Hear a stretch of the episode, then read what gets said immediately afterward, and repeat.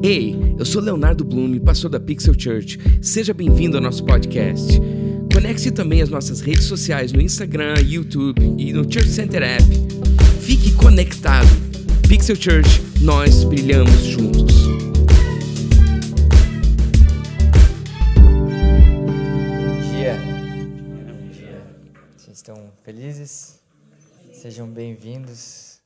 Impossível não estar feliz, né, com um louvor desse, com palavras tão lindas, tão magníficas que a gente tem a oportunidade de cantar juntos, né? Cantar essas orações tão magníficas que nos lembram que por todo o universo as estrelas revelam para gente quem nosso Pai é e que esse Pai, que é o Criador de todas as coisas, nos ama, se fez carne e diz palavras de vida para curar a nossa vida. Amém? Você pode sentar, fica à vontade aí, tá bom? Sejam muito bem-vindos. É, é um privilégio estar aqui, de verdade. Eu estou muito feliz com quando o Léo me chamou e, e é, um, é uma, uma igreja, uma comunidade que eu admiro muito. A forma de pensar, a forma de, de conduzir, o jeito de tratar as pessoas com humanidade, com cuidado, e eu creio que isso é necessário para esse tempo. Amém? Gente, é, vamos para a palavra então. É, como vocês podem ver. Ah, não, não, não deu para proprietar ali, mas enfim. O tema da, da palavra hoje, quando o Léo me chamou, e um pouco daquilo que eu senti que seria muito legal de compartilhar com vocês nesse tempo, para hoje, para agora, para essa comunidade e para né, o cenário Brasil 2022 que estamos vivendo hoje é o que fazer com as diferenças. O que fazer com as diferenças.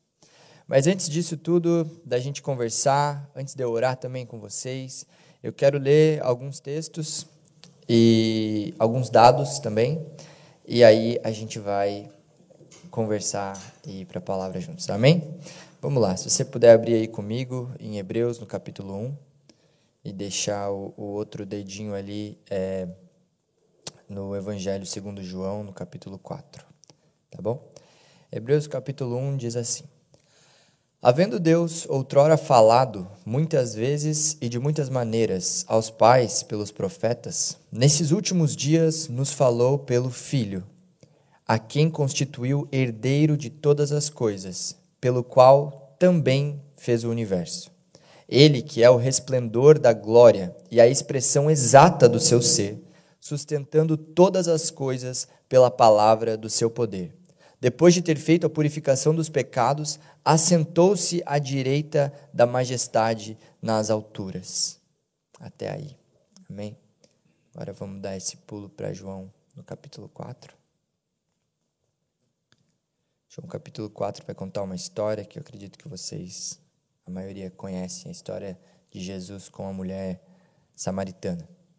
E aí ele diz assim: Quando o Senhor veio a saber que os fariseus tinham ouvido que ele, Jesus, fazia e batizava mais discípulos que João, se bem que Jesus mesmo não batizava, e sim os seus discípulos, deixou a Judéia, retirando-se outra vez para a Galiléia. E era-lhe necessário atravessar a província de Samaria. Chegou, pois, a uma cidade samaritana chamada Sicar, perto das terras que Jacó dera ao seu filho José. Estava ali a fonte de Jacó. Cansado da viagem, assentou-se Jesus junto à fonte por volta da hora sexta, meio-dia. Nisso veio uma mulher samaritana tirar água, e Jesus falou: Me dê água para beber, porque os seus discípulos haviam ido para a cidade comprar alimentos. Então a mulher respondeu: Como você, sendo judeu, pede a mim água para beber, que sou mulher e samaritana, porque os judeus não se dão bem com os samaritanos. Eu quero ler alguns dados, vai aparentar uma salada, mas a gente vai fechar tudo isso num pensamento depois, beleza? Tem um Instituto Nacional de Pesquisas Espaciais, e também né, embasado pela NASA, vai contar para a gente que existem 100 bilhões de galáxias no universo. E dentro dessas 100 bilhões de galáxias, existem 300 bilhões de estrelas. E eu e você vivemos nessa via, que é chamada Via Láctea, num conjunto, num sistema solar, que é composto aí por oito, nove planetas, né, dizendo aí, considerando aí o né, Plutão. Então, e dentro de, desse sistema nós moramos num planeta chamado Terra. Estão se localizando comigo? Num planeta chamado Terra. E nesse planeta chamado Terra, existem aí 8 bilhões de pessoas, em média. E dentro desses 8 bilhões de pessoas existem incontáveis culturas espalhadas por seis continentes, bem dizendo assim. E nós moramos na América, no Brasil, onde existem 215 milhões de pessoas. E nós somos participantes de aquilo que a gente não gosta de chamar de religião, mas nós somos cristãos. E naquilo que se chama religião cristã, existem 40 mil variações de cristianismos. Vamos orar, amém? Jesus, obrigado por esse dia, obrigado pelos meus irmãos que estão aqui. Obrigado porque eu tenho certeza que esse é um dia onde você deseja testificar nos nossos corações as realidades da multiforme graça que opera em nós, dentro do lugar onde estamos, no presente, aqui e agora, operando como seres eternos, filhos amados de Deus, que trazem para o mundo esperança, renovo, graça, gentileza, bondade, alegria, favor, acolhimento, e sabem que o verdadeiro poder de Deus se manifesta através do amor. Nós somos gratos, Senhor. Abrimos as nossas mentes e corações para receber aquilo que você tem para compartilhar com a gente. Testifique em nosso espírito essas verdades eternas. Amém. Amém. Bom, pessoal, dados todos esses, esses dados, tudo isso que a gente está conversando, eu penso que um tema crucial para a gente conversar hoje sabendo de tudo isso, sabendo dessa infinidade de pessoas que existem no mundo, na Terra, no Brasil, das culturas, dos costumes, da história, de tudo aquilo que a gente vive hoje, é aprender a lidar com as diferenças. E o que, que eu quero dizer com esses textos que eu li? Quando a gente leu ali em Hebreus, no capítulo 1, vai contar para a gente que Jesus Cristo é aquele pelo qual o universo foi feito. Então, se todas essas 300 bilhões de galáxias fossem feitas humanas, fossem feita uma pessoa para representar as 300 bilhões de galáxias, essa pessoa, ao ver Jesus na frente dela, se prostraria em rendição, agradecendo por ter simplesmente sido criada. Se todas as 300 bilhões se unissem em uma pessoa e contemplasse a face de Jesus, essa pessoa se prostraria agradecendo por estar na presença do seu Criador. Jesus, ele é essa pessoa. Jesus é essa pessoa eterna. Quando a gente vai ler no capítulo 1 de João, vai dizer que o Verbo se fez carne. Quem já está algum tempo a mais na igreja sabe disso né? O verbo ali, a palavra significa logos. Essa palavra logos, quando a gente vai estudar um pouquinho, a gente vai ver que ela foi cunhada por um, um homem, um filósofo, um pensador que se chamava Heráclito, de Éfeso. Éfeso, a cidade mesmo, que depois foi feita a carta de Efésios, que por sinal João se tornou um dos pastores desse lugar mais tarde. E aí, João, nesse contexto, na cultura que ele estava, no lugar onde ele estava, ele vai falar que o Logos, se fez carne. E o que, é logos? O que, que esse Heráclito né, lá de Éfeso eh, havia escrito quando ele quis dizer logos? Logos significava a essência primordial da existência. Aquilo pelo qual tudo existe e é. Isso é logos. Sem logos nada existiria. É, é a força motriz do, da realidade existencial. Isso é o logos. Tudo foi feito por meio dele. Nada seria se o Logos não fosse. E aí o que, que acontece? João está contando para a gente que ele se fez carne, que ele se fez homem, que ele nasceu. E ele não nasceu de um jeito esplendoroso, difícil de se entender.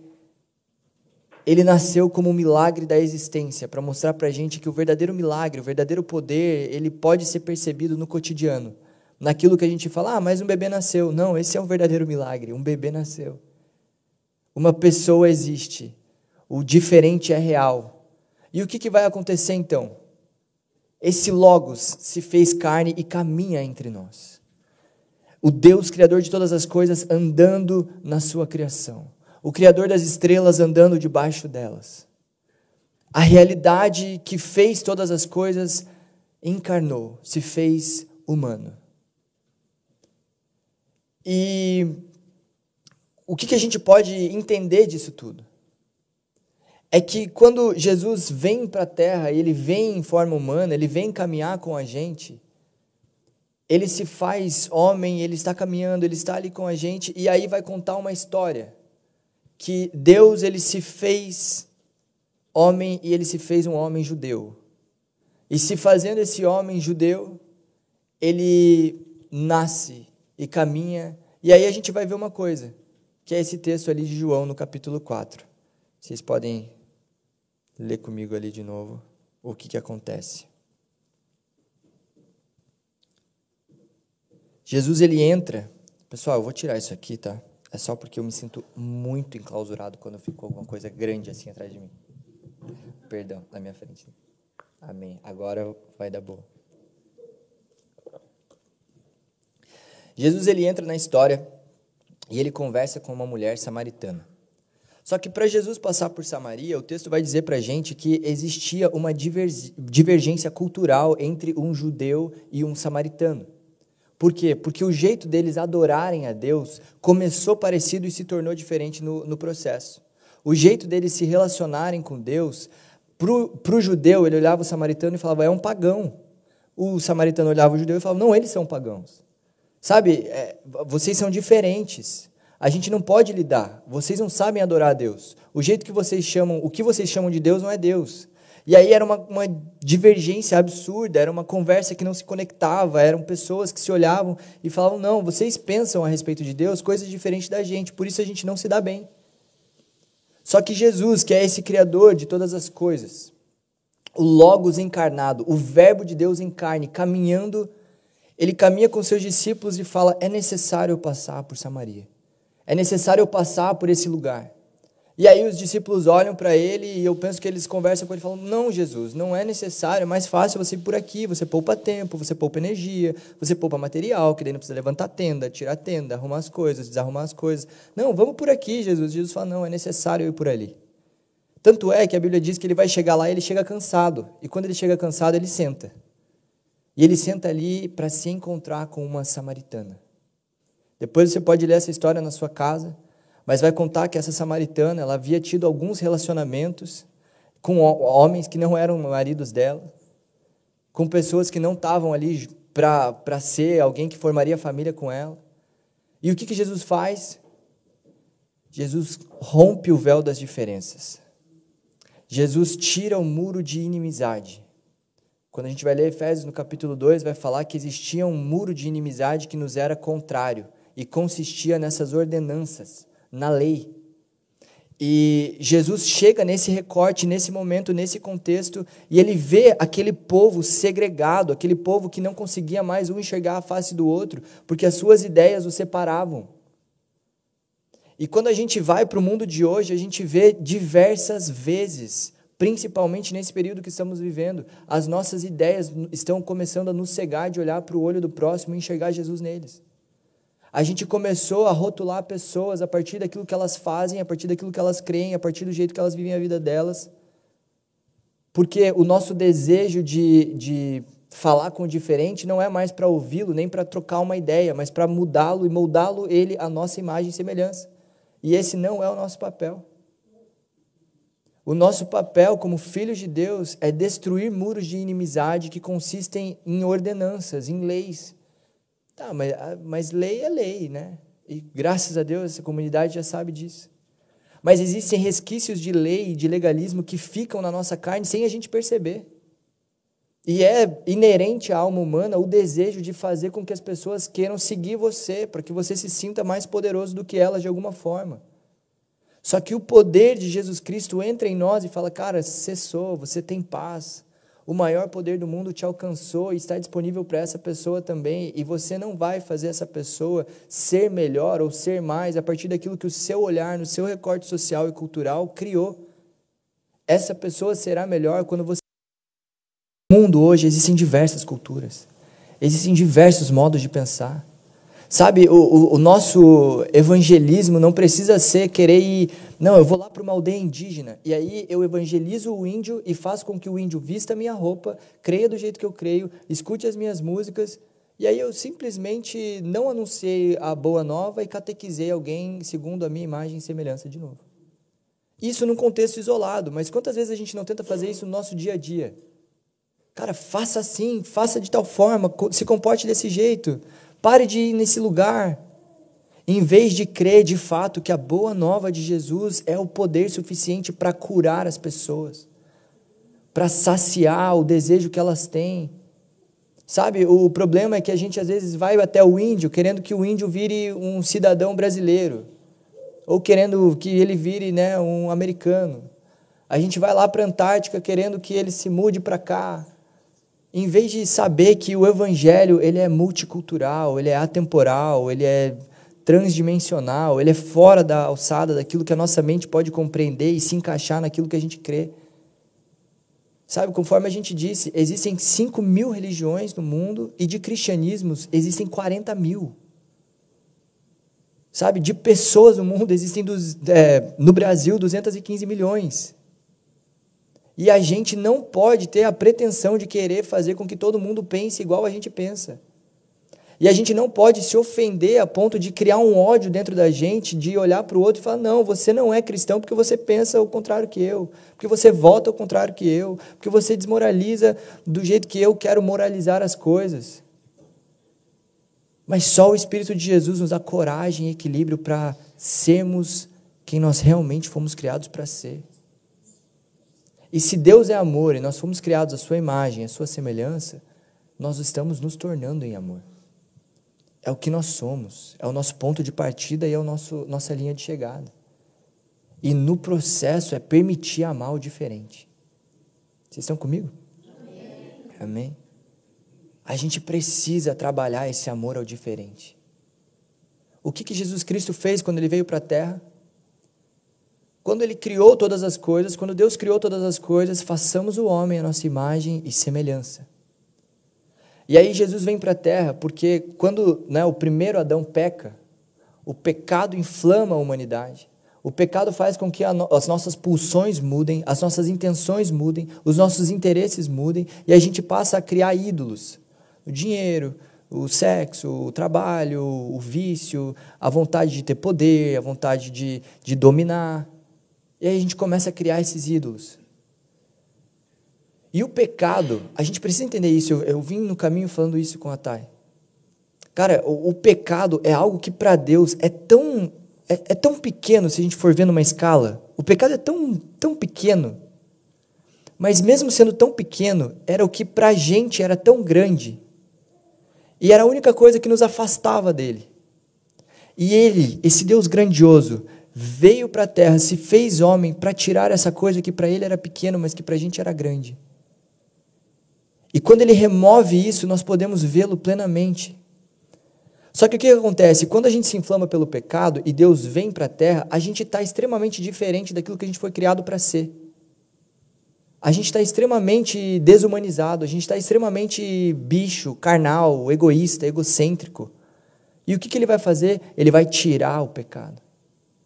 E como é que ele lida com essa diferença? Esses seres que foram criados para serem a, a sua semelhança. Semelhança não é igual. Né? Deus não quer robôs para si. Ele gosta da diversidade. Mas aí ele olha para a gente, o que, que ele faz? Ele tira esse pecado em amor. Ele tira isso que nos fazia diferente dele em amor. E quando ele remove isso, o que, que ele faz? Ele vai para a cruz porque aquilo que nos afastava dele já não faz sentido. Ele pega e absorve em si mesmo o peso do pecado, o peso da condenação, o peso da, da ira, o peso de, de. Quando a gente olha para alguém e fala assim, cara, essa pessoa é egocêntrica. Sabe, tem um texto em 2 Coríntios que fala para gente que aquele que não tinha pecado, Deus o tornou pecado, para que nele fôssemos feitos a justiça de Deus. O que, que isso quer dizer? Que hoje a gente talvez ainda tenha a, a pachorra, pachorra é uma palavra engraçada, né? Mas a, a audácia de olhar para alguém e falar: Fulano é egocêntrico. Fulano é egoísta, fulano é consumista, fulano é não sei o quê. E Jesus pega todos esses rótulos e naquele momento que ele está na cruz, é como se Deus olhasse para ele e o veredito fosse esse. Você já parou para pensar nisso? Aquele que não tinha pecado se fez o pecado em nosso lugar, para que nele fôssemos tornados justiça de Deus. Sabe, aquele que não tinha pecado, ele pega todas essas diferenças que naquele momento eram diferenças que nos separavam dele, absorve consigo na cruz, e na sua vida, na cruz e na sua morte, ele destrói o poder do pecado. E na sua ressurreição, ele nos torna a sua justiça. E ele nos faz agora espiritualmente filhos de Deus. Filhos de Deus. E existe um erro que talvez a gente cometa, que é falar, cara, não, mas a gente precisa imitar Jesus. E a gente precisa imitar Jesus. Isso é ótimo, é o que Paulo fala, né? Sejam imitadores de. meus imitadores, como eu sou de Cristo. Porque é bom que a gente imite Jesus, é bom que a gente deixe que a face dele floresça em nós. Mas é um erro muito grave quando a gente olha para Deus e fala: sim, todo mundo tem que ser igual, todo mundo tem que pensar igual, todo mundo tem que se vestir igual, todo mundo tem que cantar igual, todo mundo tem que votar igual, tem que pregar igual, tem que fazer tudo igual. E aí a gente está criando uma massa de robôs. E Deus não quer robôs em massa. Deus quer filhos que saibam que os outros, que são diferentes, são filhos também. Deus quer filhos que saibam que nas diferenças existe, existe unidade. Nenhum irmão gêmeo, quando nasce, carrega o mesmo ser, de gosto, de toque, de timbre, de tom de voz, mas o gene dele é o mesmo. A herança genética é o mesmo. Então, quando a gente entende que Jesus é o primogênito entre muitos irmãos, a gente vai compreender de fato que nós não somos iguais fenotipicamente, no nosso jeito, no nosso gosto, no nosso contexto, mas que internamente existe algo dentro de nós que nos caracteriza como filhos e filhas amados de Deus. E se existir alguma coisa que eu penso que seja urgente para a gente parar de falar, é rotular quem é ou quem não é filho de Deus. Isso não é um trabalho nosso é, rotular dizendo que não, aquele lá não é. Aquilo ali não é crente. Aquilo lá. Sabe, em toda essa multiplicidade, diversidade de pessoas, a gente ainda tem coragem de rotular as pessoas pelo que a gente vê elas fazendo, sem conhecer a história delas, sem conhecer o contexto delas, sem conhecer características genéticas delas. O Deus que conhece todas essas coisas decidiu optar pelo amor e nos chama a optar assim também. Quando a gente vê o diferente, é um gatinho, será que tem? Passarinho. Ele está aqui, preso? Ai, tadinho. É, pessoal, faz parte, né? O Deus que conhece as nossas diferenças decidiu optar pelo amor. É a pomba do Espírito Santo. É, é a pombinha. Olha aí, ó. Tá aí com a gente. Estão comigo? Estão conseguindo? Sim. Amém. O Deus que conhece as diferenças decidiu optar pelo amor, e eu penso que esse é o caminho que a gente deva encarnar também. Cara, Deus se fez homem e quando ele viu uma mulher samaritana, ele amou ela, ele perdoou ela, ele foi gentil com ela, ele, ele tocou, abraçou, conversou, deu esperança, e no renovar da esperança dessa mulher, ela, ela salva uma cidade toda com uma mensagem que aqueceu o coração dela, a ponto dela saber que agora ela podia ser quem ela foi chamada para ser, além dos rótulos que deram para ela. Jesus podia olhar para ela e falar: Não, faça assim, anda um pouquinho aqui comigo, caminha comigo, você vai saber se virar na vida. Jesus podia ter olhado para ela e falado tanta coisa, mas tanta coisa. E o que ele fez por ela foi amar. Jesus, Deus, Criador de todas as coisas, esse o qual as galáxias se prostram para adorá-lo, ele caminha pela terra e de repente tem um ladrão ali, e ele olha para o ladrão e fala: Hoje eu vou jantar lá na sua casa, porque existe uma mensagem que é capaz de curar você. Só que eu não quero jantar lá na sua casa para que eu veja você fazendo o que eu faço, mas porque eu te amo e o resultado disso vai ser amor, e pronto, foi. Sabe, Jesus estava ali perto de ir para a cruz e ele senta na mesa com seus discípulos e de repente tem uma prostituta lavando o pé dele, derramando perfume caro ali. O que, que ele faz? Ama ela. Não, Jesus, se você soubesse quem é que está lavando seu pé, hum, você ia sair fora.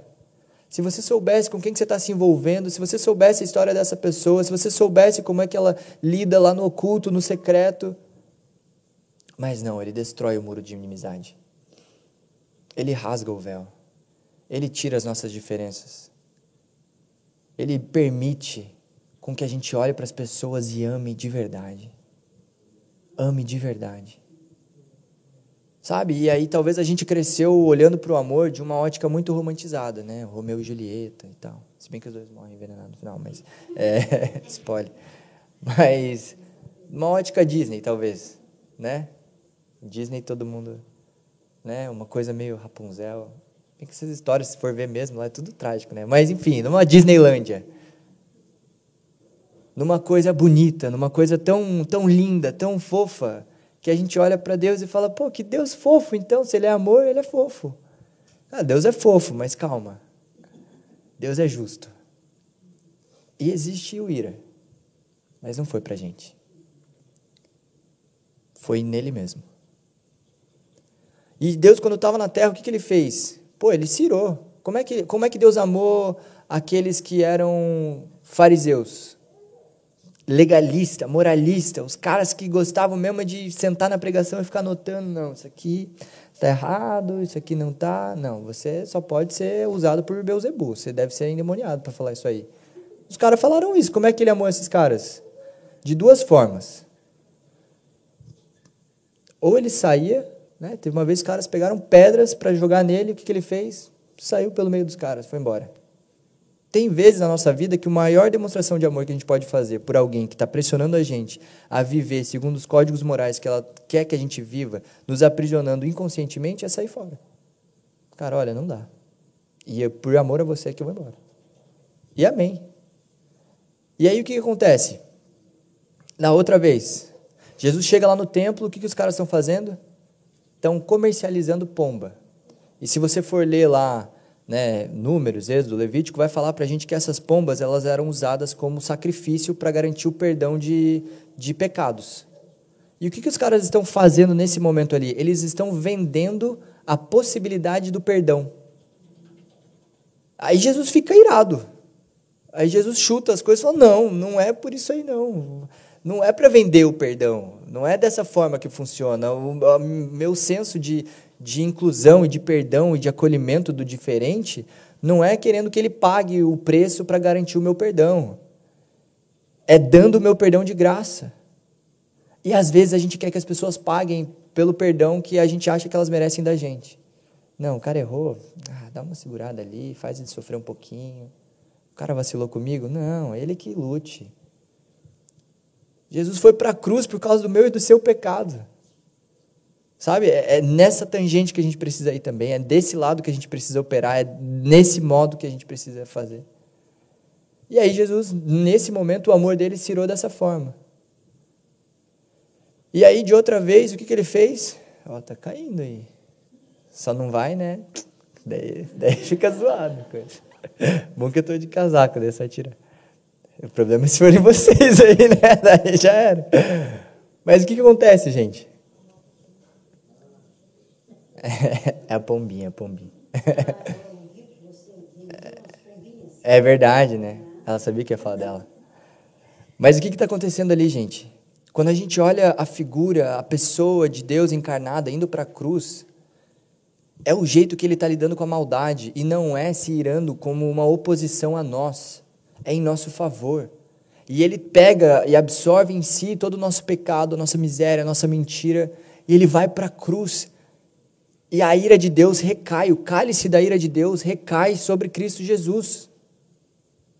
Sabe, a ponto dele perguntar: Deus meu, por que você me desamparou? Por que eu estou me sentindo sozinho? Para que hoje eu e você possamos olhar para Deus e falar, falar: Deus, obrigado porque você me amparou. Obrigado porque você é Deus comigo. Obrigado porque você é em meu favor. Obrigado porque Jesus Cristo é a única e suficiente pessoa que poderia experimentar a angústia, a dor e o sofrimento e experimentou para que hoje eu possa provar da sua vida em mim, através de mim. E aí a outra coisa que Jesus faz é um outro exemplo da, do jeito que ele lida com a diferença e com a opressão. É quando ele está andando ali com Tiago e com João, vocês já devem ter ouvido essa história. Mas eles estão caminhando por ali, e o que, que ele faz? A Bíblia diz que, que Tiago e João olham para ele e falam: Jesus, a gente não foi bem aceito naquela cidade. Jogaram pedras na gente, eles falaram mal da gente, eles trataram a gente mal, eles, eles pensam o contrário daquilo que a gente pensa, eles não, eles não compactuam com o que a gente compactua. Você não pode fazer igual os profetas e orar para Deus jogar fogo do céu neles?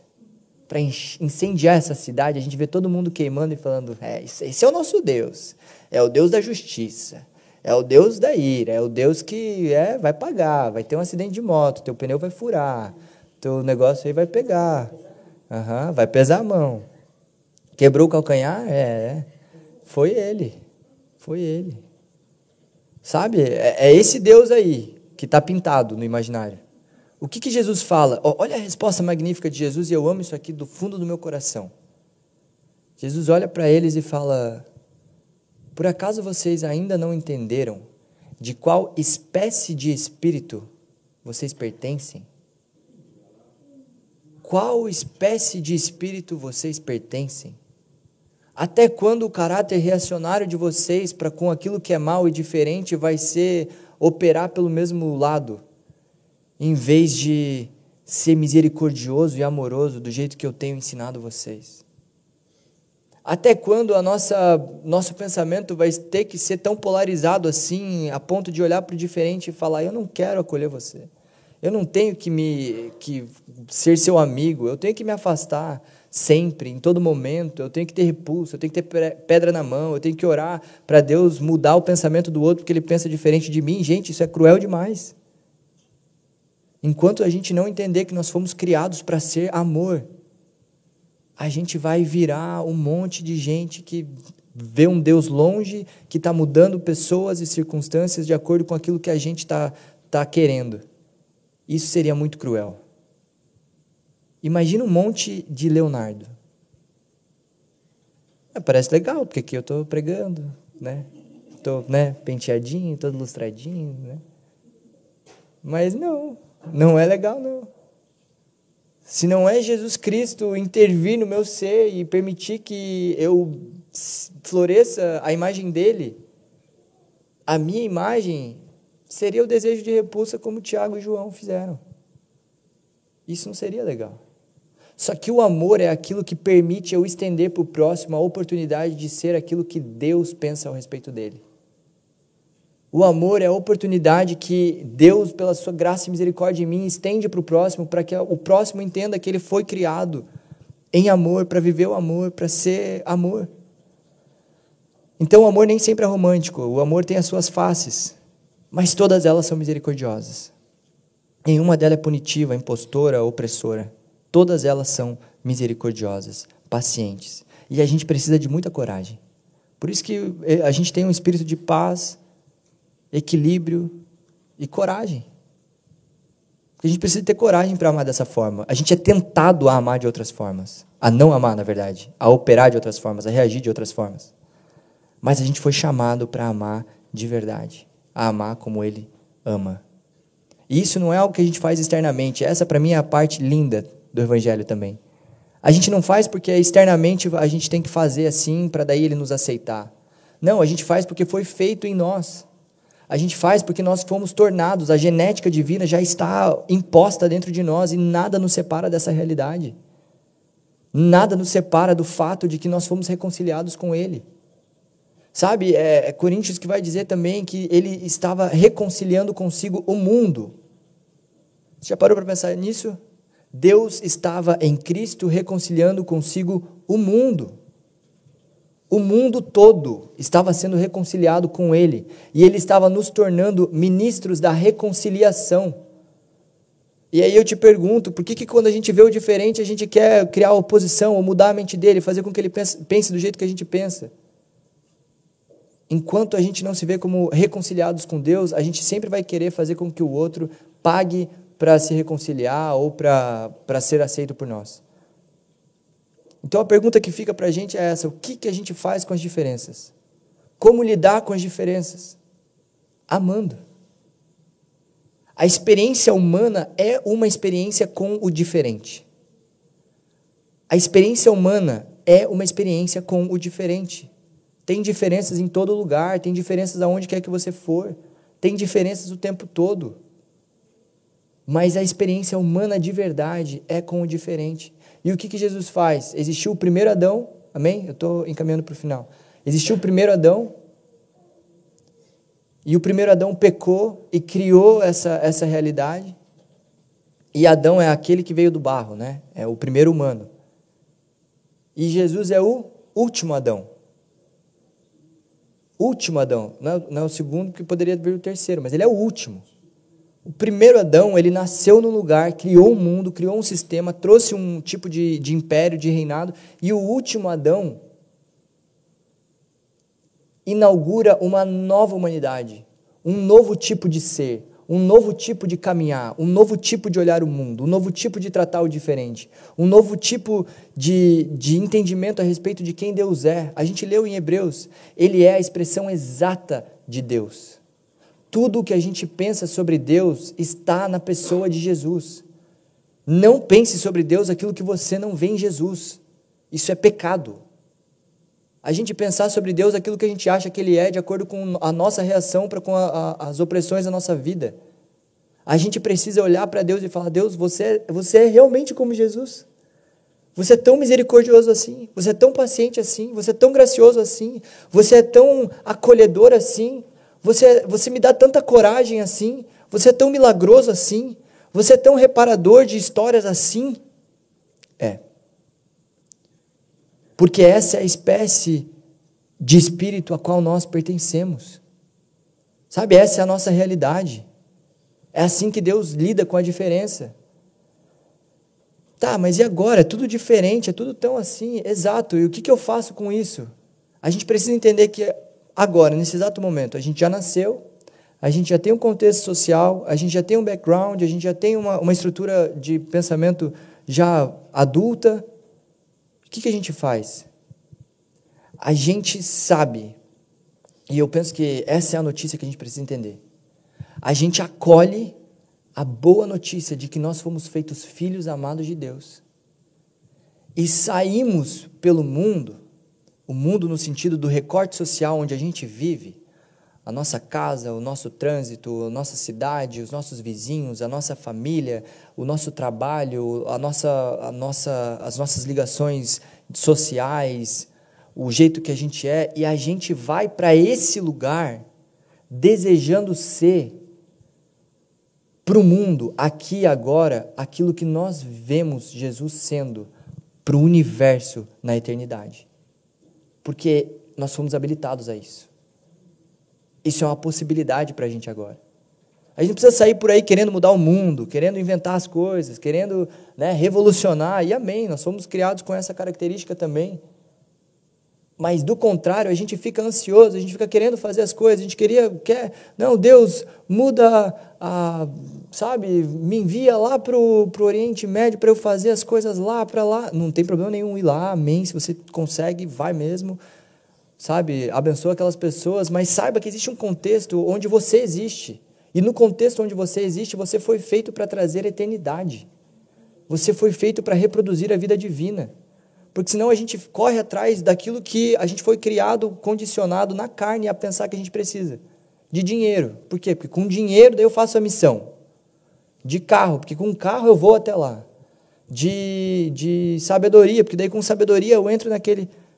Cara, se eu não me permitir ser aqui agora, o filho de Deus que eu sou, eu vou estar tá correndo em vão e colhendo para mim ansiedades que eu não preciso.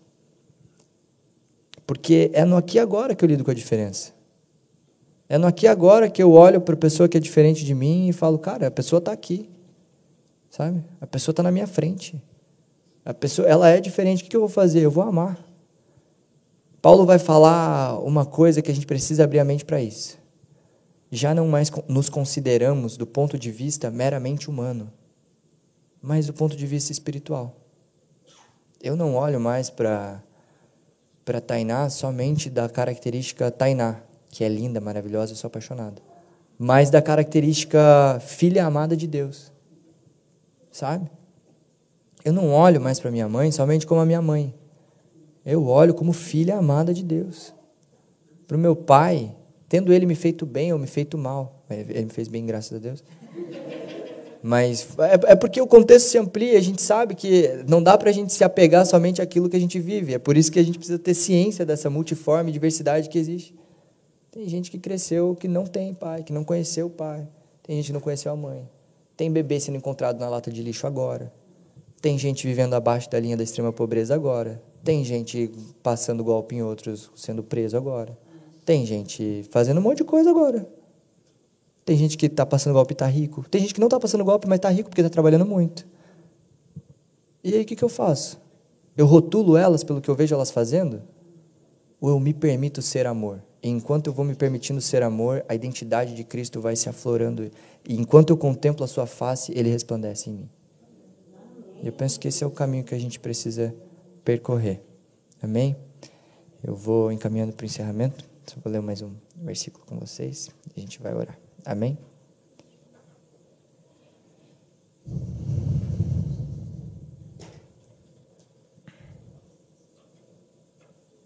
Quero ler com vocês em Gálatas, no capítulo 3, para a gente encerrar.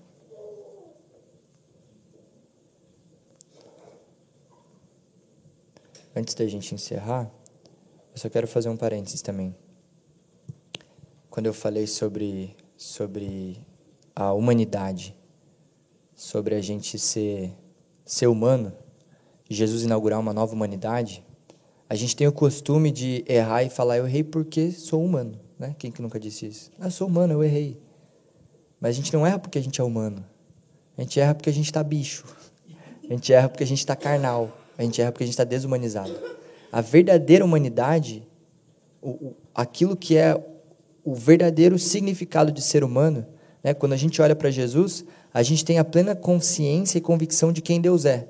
Mas quando a gente olha para Jesus, nós temos também a sabedoria de tudo aquilo que podemos ser. Amém? Daquilo que nós podemos nos tornar, a sua imagem.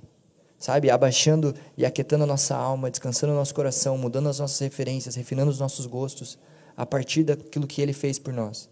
E aí nós passamos a ser genuinamente humanos, que cuidam um do outro, que se enxergam como família de Deus na terra. Amém? Mas eu quero ler Gálatas 3 e lembrar que a gente vai ter um momento de ceia daqui a pouco. Olha só, Gálatas 3, capítulo é, 26 ao 29, diz assim: Todos vós sois filhos de Deus mediante a fé em Cristo Jesus. Porque todos quantos for, foram batizados em Cristo, de Cristo se revestiram. Esse batismo não é o batismo nas águas. Talvez está aqui não se batizou nas águas ainda, mas você creu em Jesus, existe um batismo no seu coração que te imergiu na dimensão divina, na família dele, e nada mais pode separar você disso. De Cristo se revestiram. Você está revestido de Cristo nesse exato momento. De sorte, não existe judeu nem grego, nem escravo, nem livre, nem homem, nem mulher, porque todos são um em Cristo Jesus. E se são de Cristo, também são descendentes de Abraão e herdeiros segundo a promessa. Amém? Sabe, é dessa cruz que a gente está falando. É desse Jesus que uniu todas as coisas. É desse Jesus que é o escândalo para os judeus. Por que é escândalo para os judeus? Porque o judeu vivia na base da lei do sacrifício, de moralismo, da, da cultura, do apoio na no se sentir bem se eu estou socialmente aceito. Isso era o judeu. E de alguma forma o imaginário judeu ainda corre por nós hoje. Eu vou ser mais aceito se eu fizer mais para Deus. E esse não é o evangelho. Eu vou ser mais bem visto, eu vou ter mais dinheiro porque eu estou obedecendo certinho. E esse não é o evangelho. E ele é loucura para os gregos, porque os gregos se apoiam na sabedoria. Os gregos iam para a rua para debater, a polis, né? a política, a sociedade, as correntes filosóficas. E a gente é tentado a ficar correndo por esse lado também. Mudar a ideia das pessoas a partir daquilo que a gente crê. Só que o evangelho é loucura para os dois lados. Ele nos coloca uma verdade universal na alma, de que é somente pela corrente do amor que existe transformação genuína e liberdade de viver em paz. E renovo na ótica das diferenças. Amém? E aí eu quero ceiar com vocês dentro desse entendimento. Jesus chamou todo mundo para ceia, diferentes, bem diferentes por sinal. Mas ele fala assim, cara, quando vocês fizerem isso, façam isso em memória de mim, porque vocês estão unidos na mente e no coração como sendo um. Embora sejam diferentes. Até o corpo de Cristo tem diferença, né? A variedade de dons, a multiforme sabedoria de, de Cristo. Imagina lá fora, nós que somos a igreja, vamos ter que olhar lá fora agora, demonizar tudo. Jesus não demonizou nem a, a, a, a mulher que estava numa condição de prostituição e estava limpando o pé dele. Por que a gente demoniza quem pensa diferente? É absurdo. Mas é aquilo que a gente acostumou.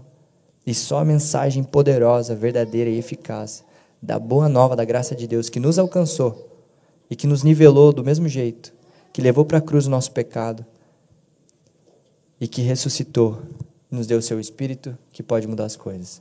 Amém? Então eu quero ceiar com vocês com essa convicção, que enquanto você estiver ceando, saiba disso. Você está aqui nesse momento porque Jesus ressuscitou. Se Jesus não houvesse ressuscitado, né, Hebreus diz isso, ele, ele sustenta as estrelas, ele sustenta o universo, por simplesmente ser quem é. Se ele não houvesse ressuscitado, nada existiria. Eu imagino que um buraco teria se aberto e o universo sido sugado para dentro e dissipado. Acabou. O autor da vida morreu, mas ele não morreu. E a nossa celebração é essa. O autor da vida vive e nos chama a enxergar com amor a ótica das diferenças. Amém? Vamos orar então? Daí a gente ceia? Ou a gente ceia, daí a gente ora? Não tem um método, né? É que eu não sei também. Para mim, eu sempre, eu achava também que tinha que comer o pão antes, daí depois, não, que tinha que tomar o suco, daí comer o pão. Daí eu, é, eu, eu não sei também. Mas faz parte, né, gente? O que a gente precisa saber mesmo é que fomos alcançados pela graça de Jesus, pelo seu sangue. Amém? Pode se pôr de pé? Vamos fazer isso juntos? Jesus, obrigado pelo seu amor. Obrigado pela sua bondade. Obrigado pelo seu perdão. Obrigado porque podemos fazer isso. E não somente nessa ceia simbólica, mas quando a gente for almoçar, quando a gente for lanchar à tarde, quando a gente for tomar um café da manhã, quando a gente for fazer qualquer refeição, a gente pode fazer em memória de você. A gente pode lembrar que o sangue do Eterno se derramou. Que aquilo que nos aprisionaria não nos aprisiona mais. Que as nossas diferenças já não nos separam mais. Mas que todos são um em Cristo que a gente não rotula mais as pessoas a partir daquilo que a gente vê elas fazendo, pensando, agindo. Mas a gente ama com um amor tão poderoso, mas tão poderoso, que fala por si só. Obrigado, Jesus. Que venhamos ceiar nesse momento com alegria, sabendo que fomos inclusos na sua família, sabendo que o seu sangue corre em nossas veias, sabendo que podemos encarnar de alguma forma, de algum modo, essa constante verdade de que somos filhos de Deus e que sejamos, Jesus, cristãos, filhos de Deus, que no mundo, enquanto caminham pelo mundo, representam Cristo onde estão, de maneira livre, pacificada e com amor corajoso. Amém? Pode ceiar aí.